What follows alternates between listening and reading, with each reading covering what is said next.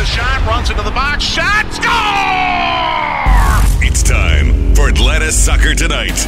Tune in as Jason Longshore gives you insight and analysis on the beautiful game, including headlines from around the world of soccer. Rebound, score! This is Atlanta Soccer Tonight, brought to you by Moe's Southwest Grill. Welcome to Moe's. Atlanta Soccer Tonight is on Sports Radio 92.9 The Game. Here's Jason Longshore.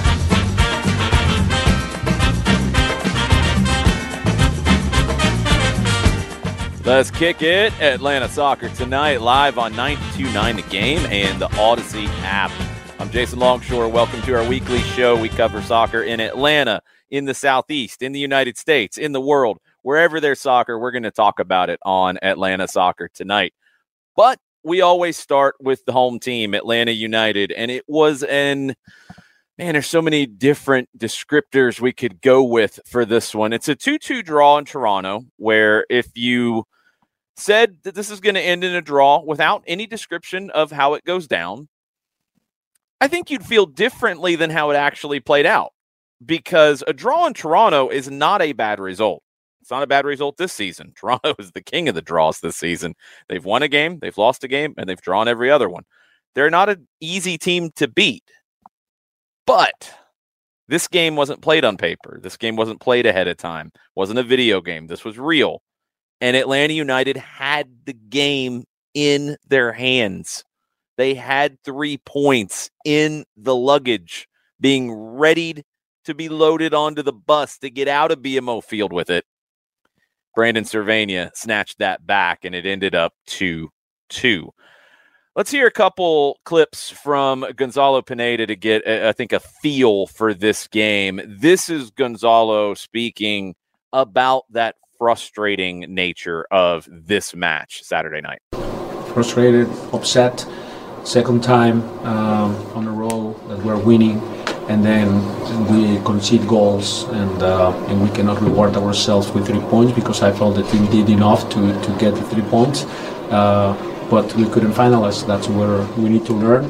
Uh, but very happy with other things. Very, very happy also with the, the pressure, the possession in certain moments, how we disrupt their pressure very well in, in, in, in, in many parts of the game. Um, Machop's first goal in MLS. Um, so a lot of positives as well. It's just the sour taste in our mouths is because we, we lost two, two points in the last minute of the game conflicted. Maybe that's the best descriptor of how you feel coming out of this one because, yeah, there's good things in this match.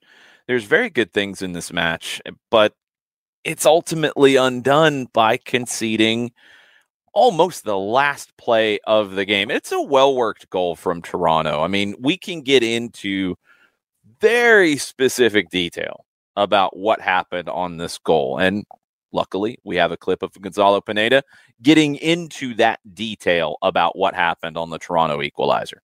Well, I feel like uh, we uh, overpressed a little bit on the left side. Uh, uh, I think when the ball went from their right to the left, our left to, to the right, maybe Machop press a little bit the center back. That opens a little bit of a gap in there in the in the pocket, and then Brooks goes too high uh, we allow the inner pass that we normally try to break, and then we allow another inner pass through the channel, and that's where they get the cross.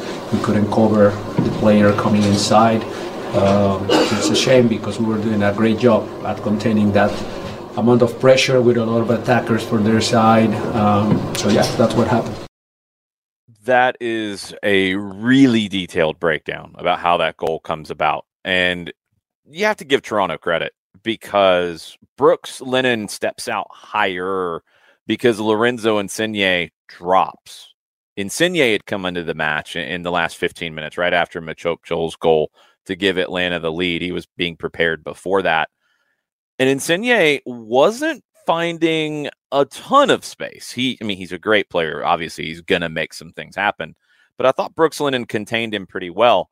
And in that sequence, he actually dropped pretty deep. That was part of opening things up. But the over pressing commitment that that Gonzalo Pineda talked about there, I think it's really important because you know you can't throw cliches out when Atlanta United concedes. You know, it wasn't about a lack of intensity. It was, as Gonzalo says, maybe a little bit too much intensity. And that's what happened against Toronto first time out. If you go back and remember, I think some of the conversation about the Toronto goal in that one that gave them the lead that time around was that Atlanta was not effective in their press or they weren't pressing in that moment. But what actually happened, and Pineda talked about it the next week at training, it was actually a little bit over committed in the pressing, where I believe in that one, Thiago Almada chased forward, got to the goalkeeper, opened up a lane. And Toronto is a good enough team that if you give them that little bit of an opening, they will hurt you. And they've got a number of players who can do it. In this case, it wasn't Insigne, it wasn't Bernardeschi. It was Jonathan Osorio with the ball through to Jahkeele Marshall Rutty, who I thought really added a lot for Toronto off the bench. Thought he was far more effective on the wing when he came in. And, and it's a really good goal from Brandon Servania as well. Not the player that I would have expected to pop up in that moment and have that high level of a play in the opposing 18. It's a really good goal there are mistakes in it. And that's where you get to this next level that Atlanta United is trying to ascend to. Can't make mistakes even that small against good teams, especially on the road. We'll get into this a little bit more as we go tonight, but I don't want Machop Chol's goal to get lost in the shuffle here. This was a big moment, and this is a player that is a local very local product. This is a player who I saw play pickup at the Clarkston Community Center a long time ago. Uh, I played for the Decatur YMCA, and they've done a great job in bringing players through. They produced two for the Atlanta United first team. Lagos Kunga was the first, Machop Chol the second. This is a, a, really strong program, and a number of other players have gotten their start there as well. Those were two guys who went through the the Decatur YMCA program really deep into uh, right before Atlanta United started. They, they played with Decatur Y all the way up until the first year of the academy.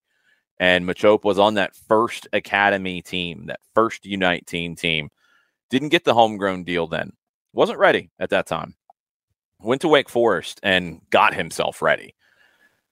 He's been on another level since coming back from national team duty with South Sudan.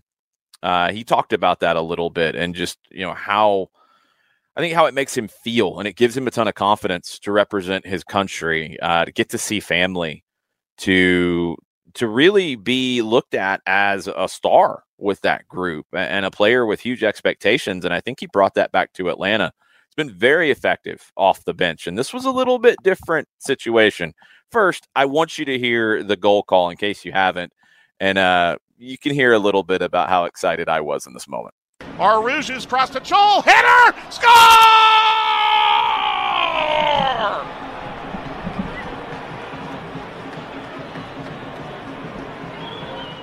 Machop Chol scores on a header for Atlanta United. They take the lead in the 76th minute. What a stop by Gonzalo Pineda to bring Machop Chol into play as a 10. The Toronto fans hate it. I love it. Machop Chol with a giant goal for Atlanta United. He's not a 10, and he's playing that tonight, giving this team what they need in the absence of Thiago Almada. Gets on the end of that cross. 2 1 Atlanta just to give you a little bit more of the full story of why you could hear a Toronto fan very, very clearly on the broadcast. Um, we were not in the booth at BMO Field where we have been in previous visits with three TV crews in the building for uh, Apple TV, MLS Season Pass, English, Spanish, and French, French language for the Canadian teams. There wasn't a booth. So we were under a tent next to the booth, uh, separated from the the fans, but we were right next to the fan base, so it, it was interesting. Um, I, I kind of love it though, honestly, because you can feel the buzz, you can feel the crowd a little bit, you can even hear them directly when they are booing, uh, because Mike gets a little loud on his goal calls if you haven't noticed, and I get a little loud in my responses to fans booing in our face. so that was uh, that was quite the moment. That was actually a lot of fun. Um, I think he did hear me because he stopped booing when I when I was yelling about Machop. So, um, other things about this game. So, okay, Machop comes in as a ten.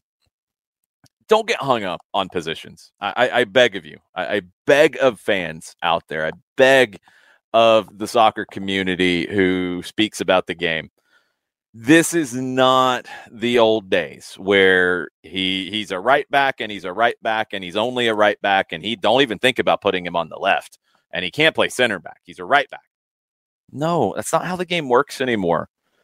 Players have profiles and they can give you different things in different positions. And when you start to change that chemistry around, sometimes bad things happen, sometimes good things happen in this match, no Thiago Almada. He was held out as a, as a precaution. Hopefully, will be part of training tomorrow at the Children's Healthcare of Atlanta training ground. That was the plan, um, barring any setbacks. And he made the trip, and he was seen by the team's medical staff throughout the trip. So hopefully, he will be back on the pitch. But you needed something a little bit different. And Pineda was asked about this after the game he said he needed a more attack minded player in that position, that number 10 position as the game was going on. Amar Sejdic, his natural inclination is to drop, is to keep possession, is to be a little safer in that role. He's not as goal dangerous, Amar Sejdic. He, he didn't have a giveaway in the game. He completed every pass that he made, but he wasn't getting into the spots that a Machop Chol would. So Chol comes in. He also knew that okay, that can work. You can give me what I need in the attack, but he knows the work rate and the ground that Chol can cover defensively. So he knew he was going to get that out of that position as well. I thought it was a brilliant sub. I think it's one of those subs that you have to solve problems from your bench in this game. You have to solve problems, whether you're a player and you, you might not have worked on something in training and you see it and you got to figure it out and you got to make it happen. You got to fix it. You got to solve the problem in the match. Managers got to solve problems. In a perfect world, you, you've got a backup for every position and it's cut and dried. This guy's out, this guy's in. It's not how it works. You have injuries happen in a season. You got to play guys in different places. Sometimes you got to trust your gut and you got to play somebody in a position that I don't think Machop has really played in very much. But Gonzalo Pineda, knowing the player, knowing what the game needed, brought on a player that he could trust to do the task.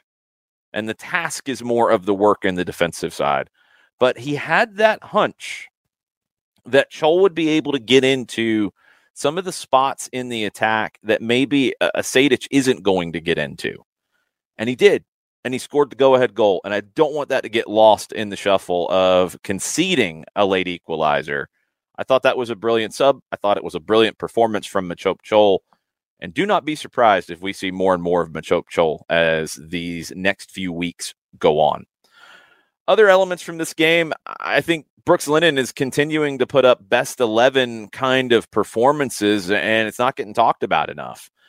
Yes, he got caught a little bit higher because he was following Lorenzo Insigne, who he bottled up pretty well when Insigne came on. Insigne had to go at him a couple of times on the dribble, and Brooks Lennon bottled him up pretty well. He he created three chances as well. He had the assist, obviously, on Yorgos Giakoumakis' opener, which was a perfectly placed corner. Had two more chances created on the night, but 1v1 defending. Brooks Lennon has been outstanding these past two weeks against two of the best dribblers in the league in Talles Magno and Lorenzo Insigne. Brooks Lennon is, is playing like a star right now, and it needs to be talked about more, not just locally, but nationally. Brooks Lennon has been that guy as of late, and I hope that can continue. Also, to finish this segment up, look, it's good to get Toronto out of the way early in the season. You know, we've played them home and away now. You're not going to see Toronto until maybe the playoffs. They're going to get better when they get healthy. Bernardeschi and Laryea, that's a problem on the right side of their attack, as we saw on Toronto's first goal. You get Lorenzo Insigne healthy, things start to look really dangerous. Lorenzo Insigne at maybe 70, 75% on Saturday night looked pretty dangerous at times. if Adama Diomande can give them maybe that 70 or 75% of the good level that we saw from him at LAFC, this is an attack that can score goals anywhere. You get Matt Hedges back on the back line from concussion protocol, the defense, which needed to be upgraded dramatically, then that defense becomes good enough to win games. I think it's a good thing that you get Toronto out of the way early in the season when they're not at full strength.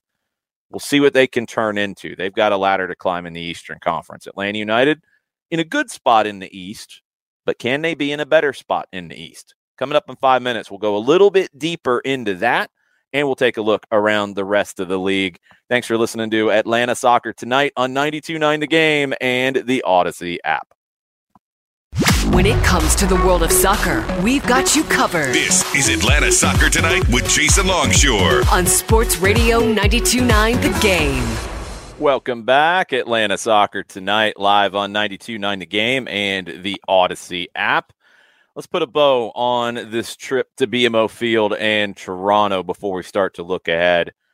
I said it late in the match, uh, maybe oh, maybe right before stoppage time, maybe a little bit before that. It, it felt like the game was tilting. And, and, look, that happens when you're protecting a lead and the other team brings on their star man in Lorenzo Insigne. First time we'd seen him in a long time. The buzz was building in the stadium and it felt like the game was turning. Atlanta brought on Luis Abram. They didn't really concede anything in terms of attack because Andrew Gutman and Brooks Lennon were then very free to step forward and step up high, but it didn't work. I said on the broadcast that it was an opportunity to make a statement. You want to be a top team in this league, you get these results. This was an opportunity. It was that statement was not made yet. This group they have to learn how to see games like this out. Atlanta United was the better team in this. It felt different than the NYC game where that felt like a draw. A draw, and, and it just that's what it felt like. This one felt like points lost because it was in the bag. You've got to see that out. It's not easy to win on the road in this league. You just can't throw away the opportunities to do it. You can't. This is two points lost.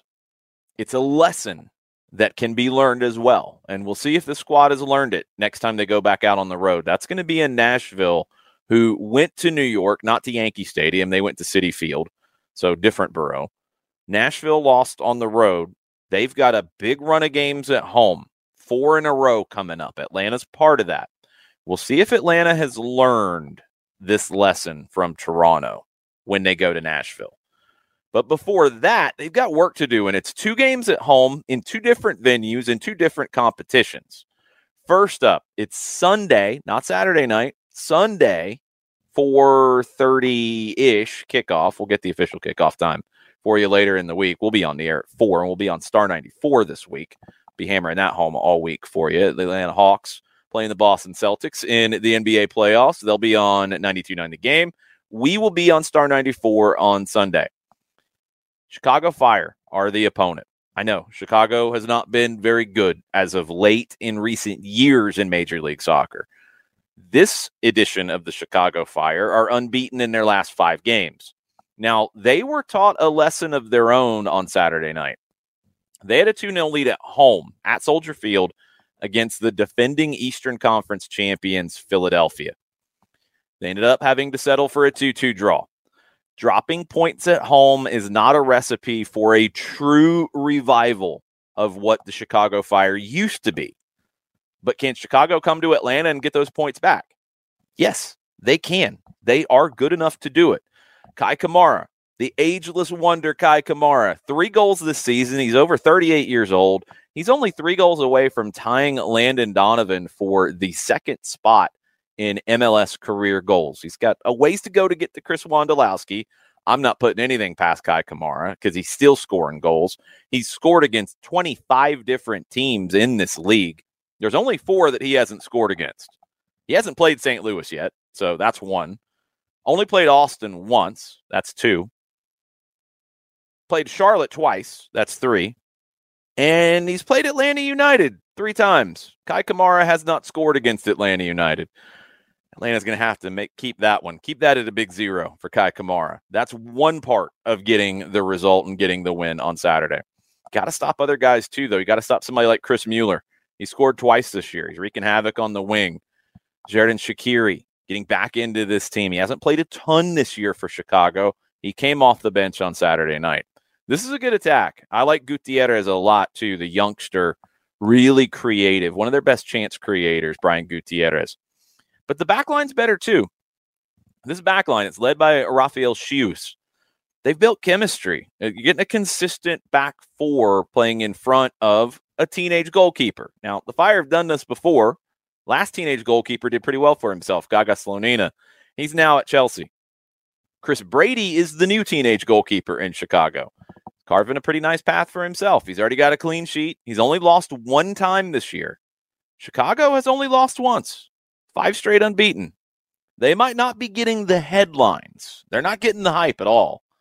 But Ezra Hendrickson has things moving in the right direction for Chicago in 2023 they have an opportunity to make a statement of their own with a strong performance on Sunday at the Benz. Do they have to get all three points to make that statement? No, they don't. But Atlanta United does have to get all three points in this one. You drop points on the road, you've got to come back home and make up for it. But it will not be easy. Do not fall into the trap of looking at 2022 Chicago Fire or 2021 Chicago Fire. Don't do that. Look at this Chicago Fire. They're not spectacular. They're not going to grab headlines, but this is a team that is not easy to beat. And they've got a guy up top in Kei Kamara who, man, he has been there and done that. And he's seen every trick in the book. He's probably written a few extra tricks to put in the book. You've got to be on your toes dealing with somebody like Kamara. And he's getting good service right now. He's won games for Chicago already this year. Can he do it again? Atlanta's got to bottle him up. This is a game Atlanta should win. All that being said, Atlanta's the better team. They should win this game at home. They are at home. They have that advantage. It will not be easy for them against Chicago. All right, other updates around MLS from the weekend. You had 10 goals scored after the 80th minute around the league this weekend. There were some big ones too. Mentioned Brandon Servania's, obviously. We saw that play out firsthand with Toronto. That got a point for them. Michael Barrios, uh, I don't know what happened in the situation with Colorado and Charlotte. Uh, big mistake from George Marks, the backup goalkeeper for Charlotte. Michael Barrios gets the goal. It's kind of handed to him. And Colorado gets a point on the road. That was late. Sean Zawadzki, that's a tricky name. Sorry, Sean. Uh, he got an equalizer for Columbus deep in stoppage time, and Bruce Arena freaked out about it. Uh, there were supposed to be five minutes of stoppage time, and it ended up being eight. There was a big VAR situation that took about three minutes, right around the 90th minute. So uh, I know Bruce Arena was very upset. He he used some maybe grumpy old man words but you know, um, were they looking a little bit too hard at the VAR situation and with the whole clear and obvious thing? That's a whole different conversation. But yes, the referee could allow the play to continue, and Zawadzki, there you go, Sean. Zawadzki had the equalizer late. Omir Fernandez, he had a late equalizer for the New York Red Bulls. There just weren't a whole lot of their supporters to see it. If you did not see this whole situation, Talked about it last week with Dante Vanzeir and his admission that he used a racial slur in the match against San Jose.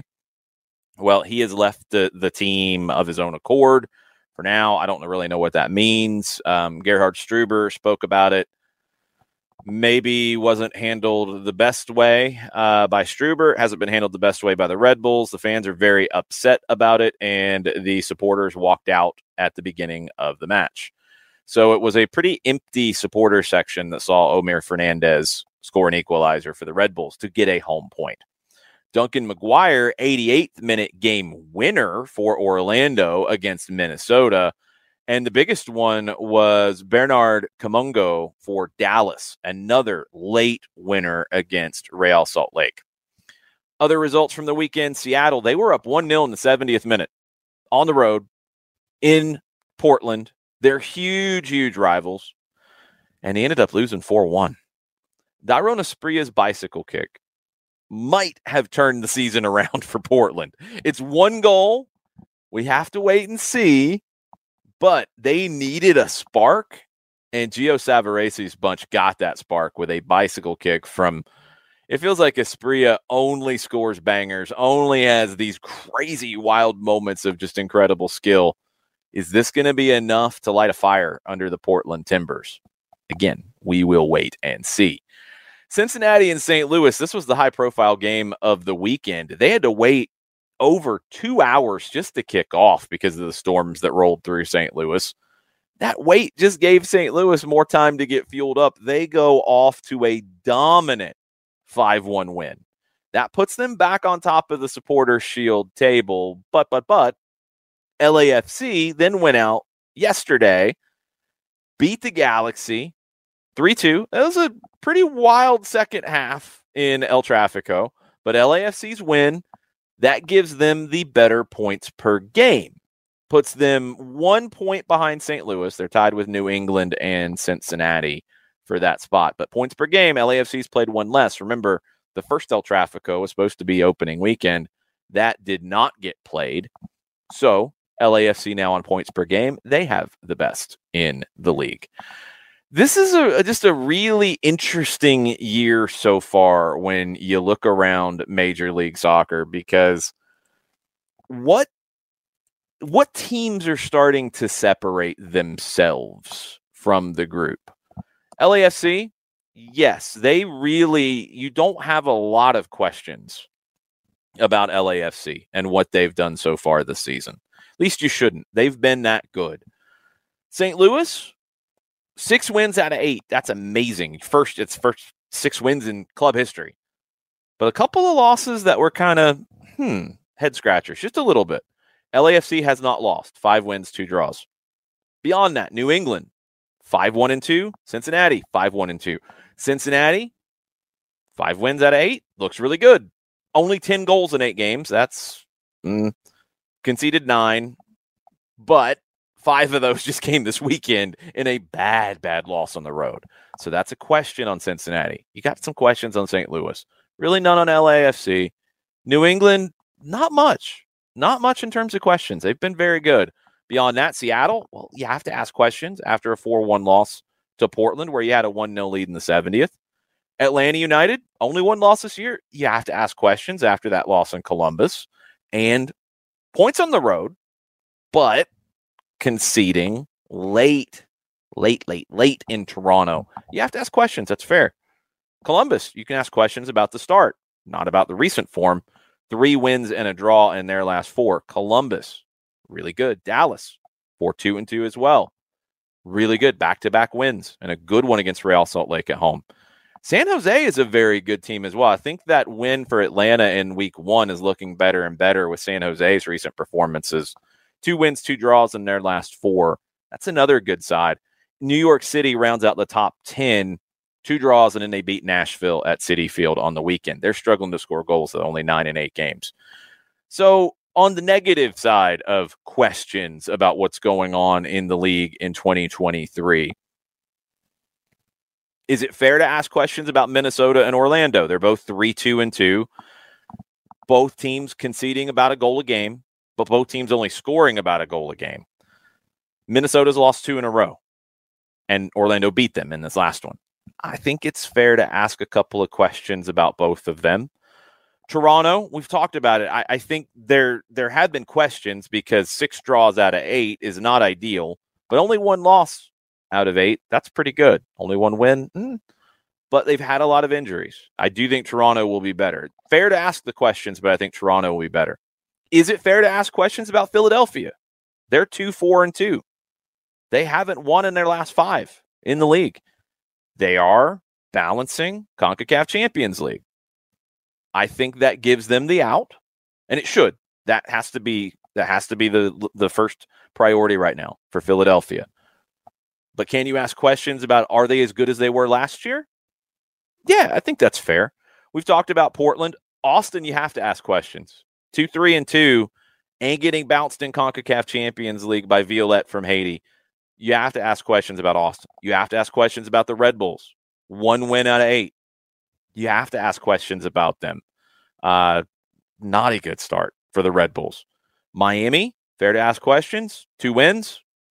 First two games, two wins. Last five games, five losses. Questions. Charlotte, questions. One win out of eight. LA Galaxy, Kansas City, massive questions. Questions to the point that you wonder about the future. Neither team has gotten a win. Kansas City's only scored two goals in eight. LA Galaxy lost their big rivalry match at home. Fans are unhappy. You've got a lot of issues with the LA Galaxy.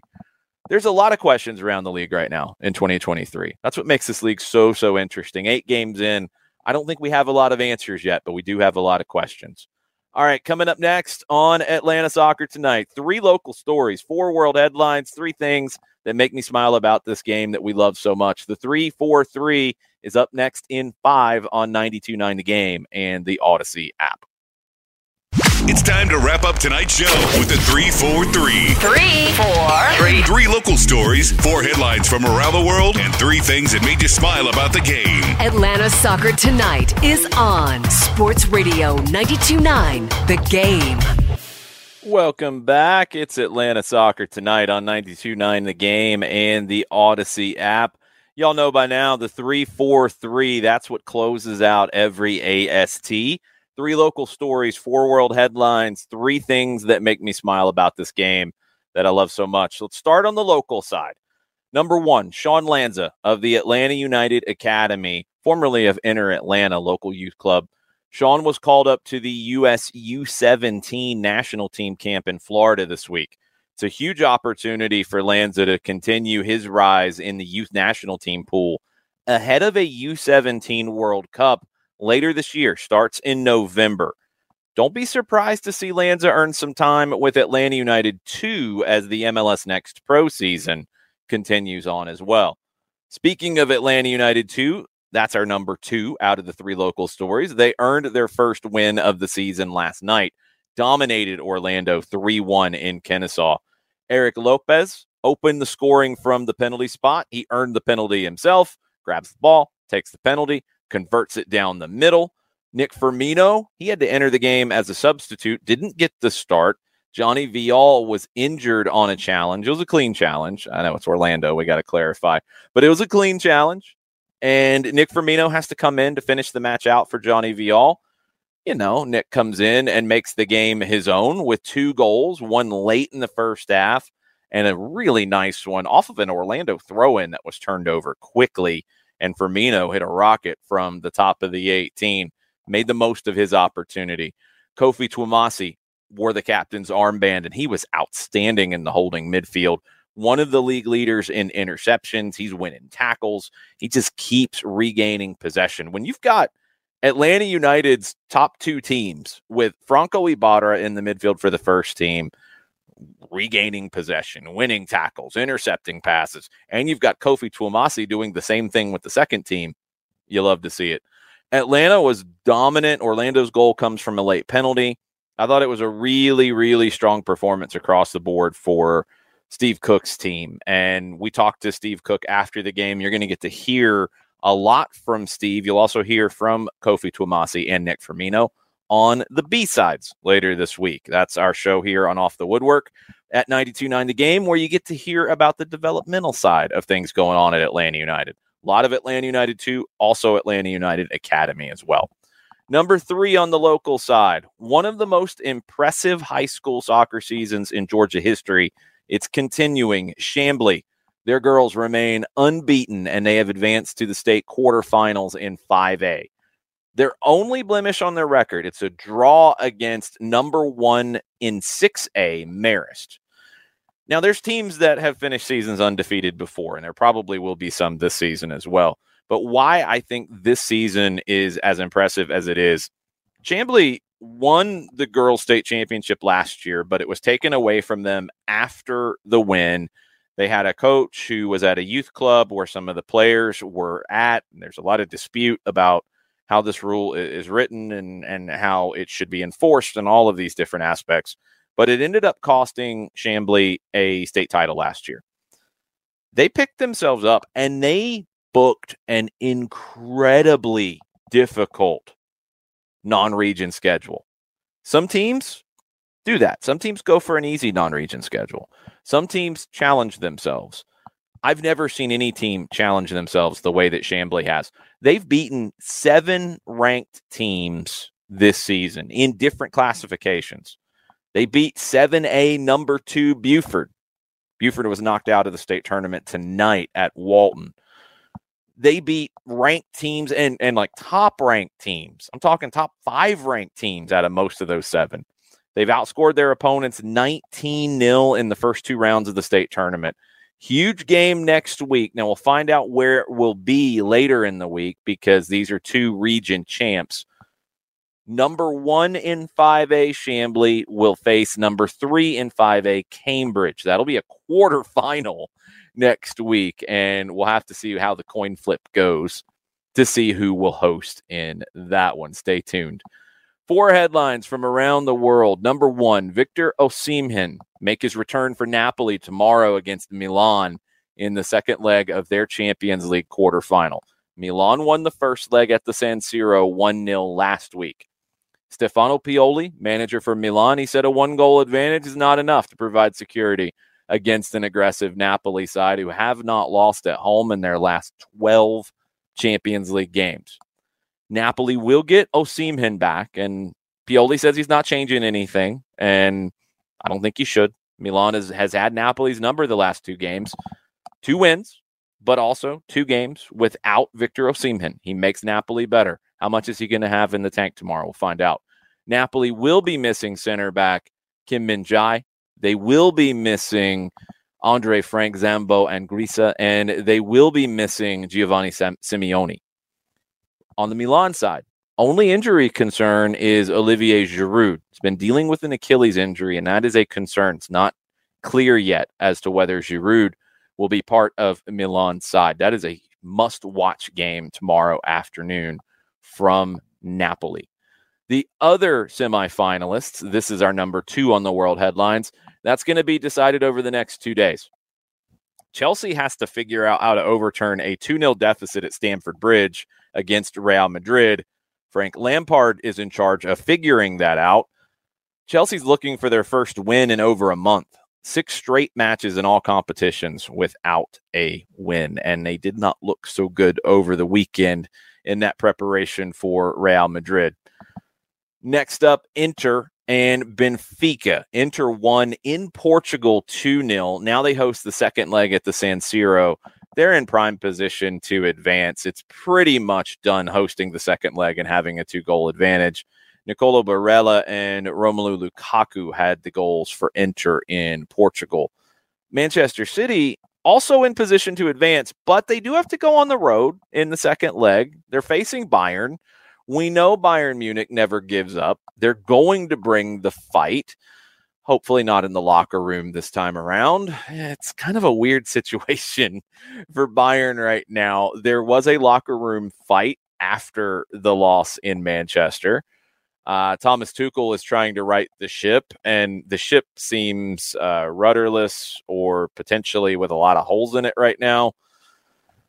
I don't see them overturning this, but wouldn't it just be the Bayern way to uh, rally the troops and get it done in a game like this? I, I, think I think the third goal ended up being the killer. I really do. Um, and I just don't think you're going to keep Erling Haaland off the board. I think Manchester City goes through, but I do think they'll get a little bit of a scare. I think Bayern will score first and start to maybe awaken a few ghosts but I don't think they get two goals unanswered. I don't think it gets to 3 2. I think Bayern scores first, has some chances before City gets one, and that pretty much puts it to bed. Number three on the world headlines Argentina. They're going to host the U20 World Cup. FIFA announced that on Monday. FIFA stripped Indonesia of the right to stage the tournament uh, back at the end of March that was announced when the Indonesian FA canceled the World Cup draw that was going to be held in Bali as the governor in Bali refused to host Israel's team. So the Argentine FA, they formally submitted their bid to host the tournament. One day after that, at the South American Football Confederation Congress, and that was approved officially today. So Argentina's U20s did not qualify. Javier Mascherano, their manager, the legendary holding midfielder slash center back for Argentina and Barcelona and many others, he failed in his first big test as a manager. Well, he might be getting a reprieve. I mean, Argentina will be in the tournament now as a host, so they're in. Is he going to be the guy? That's what it sounded like in the Argentine media. Lionel Scaloni and Lionel Messi both want Mascherano to continue. They want him to to get it right this time around. Very talented team, obviously. And when you get into some of these U20 qualifying tournaments, you don't have your full complement of players because clubs can refuse to send players to youth national team duty. Don't think Argentina had maybe their best team in that one. I don't know if they'll have their best team at the World Cup. The World Cup is May 20 to June 11. You might run into a few players that have some club conflicts at the beginning of it. And that can be a real interesting challenge. When you talk about the U.S. side of things, well, Caleb Wiley is one player that is an interesting element to a potential US U20 national team playing in that World Cup. A number of Atlanta United games in that time frame from May 20 to June 11. Um, the US could make it very late in this tournament. They have before. Hmm, that's a really tricky situation. Philadelphia is going to have to deal with that too, with quite a few different players. It's hard to say no to a World Cup. It's easier to say no to a qualifying tournament. Hard to say no to a World Cup. We'll be fascinated to see what the U.S. roster ends up looking like, and I will be fascinated to see what Argentina's roster ends up looking like, and how Javier, Javier Mascherano bounces back from a poor qualifying tournament. Number four in the world headlines, I mentioned Caleb Wiley. Well, he's going to be in action on Wednesday this week. The U.S. men's national team hosting Mexico in Phoenix in a midweek, non international window friendly. So this is a, a weird one. There's always spice when the U.S. and Mexico play. It doesn't matter what level it is. Doesn't matter how old the participants are. Doesn't matter. It's U.S. Mexico in a soccer match. It's gonna get spicy. That's just what happens. One reason it's gonna get spicy: Mexico has not beaten the United States since before the pandemic. September of 2019 is the last time that Mexico beat the United States. The U.S. has won their last four games, or unbeaten in their last four with Mexico. Last time out was a draw at the Estadio Azteca. Three wins before that, two wins in finals. Now, these teams, very different looking rosters, but they will meet again in June in the CONCACAF Nations League semifinals this will be a fun one. This will be a good test. 10 o'clock, uh, just after 10 o'clock kickoff on Wednesday night. We'll see if Caleb Wiley gets the start for the United States. Three things that make me smile about this game that we love so much. Number one, Lincoln County High School. They've had both their boys and girls teams reach the round of 16 in the GHSA playoffs for the first time ever this year. Now, the girls were knocked out this afternoon by Atlanta Classical Academy over at Silverbacks Park. I had the chance to go check it out. Uh, the Red Devils were in this one for uh, uh, for pretty much the whole game. They they were dangerous at times. It was a it was a fun match to watch, and I, I love the fight that Lincoln County showed. Had a chance to talk briefly with their head coach Will Chomskis, and he took over the program fairly recently. It was at risk of being dropped if he didn't step up to coach this team they've built the program to the point that Lincoln County had their first full JV team and schedule this season. They earned their first trip ever to the state tournament on the girls' side, and they won their first state tournament match ever. Incredible growth of the game down in Lincolnton, Georgia. Now, I mentioned uh, in this is my number two for the things that make me smile about the game. I mentioned Bernard Kamungo of Dallas. He had the game winning goal against Real Salt Lake. His story is amazing. He was born in a refugee camp in Tanzania moved to Texas at 14 years old, came to a North Texas SC Open tryout in 2021, earned a pro contract, then was named to the MLS Next Pro Best 11 last season. Dallas is really high on him. They signed him to an MLS contract last August, and he gets a game winning goal this past weekend. Love to see it. And number three, look, it's no surprise. Machop Chol scoring his first MLS goal on Saturday night. He is making the most of every opportunity that's put in front of him right now ever since his return from national team duty with South Sudan. Chol has been making an impact. And when you're coming off the bench, you've got to make things happen. Not always scoring goals, but he got that one in this game, and he's just been making things happen. I think he could be in line to start Sunday if Yorgos Giakoumakis isn't able to go. We'll find that out as the week goes on. The team will return to training tomorrow. Media will be there Wednesday. I'll be there. They'll be back on Friday as well. The media will, and Gonzalo Pineda will speak to the media then. We'll know more by then. Maybe we'll know more by Wednesday. You can join Mike Conti and me for stoppage time Wednesday afternoon at 2 p.m. That's on the 92.9 The Game Facebook page. March to Match Day will post on the Off the Woodwork podcast and the 92.9 The Game YouTube page. That'll be Friday this week, even though the game's going to be on Sunday. It'll just be a little bit later in the day on Friday, maybe dinner time or so. Five Stripes Countdown. It'll start at four o'clock on Sunday afternoon. We will be on Star 94 this week as Atlanta United hosts the Chicago Fire. You can also listen on the Audacy app. You can also listen on Apple TV, MLS Season Pass, change the audio to home team radio.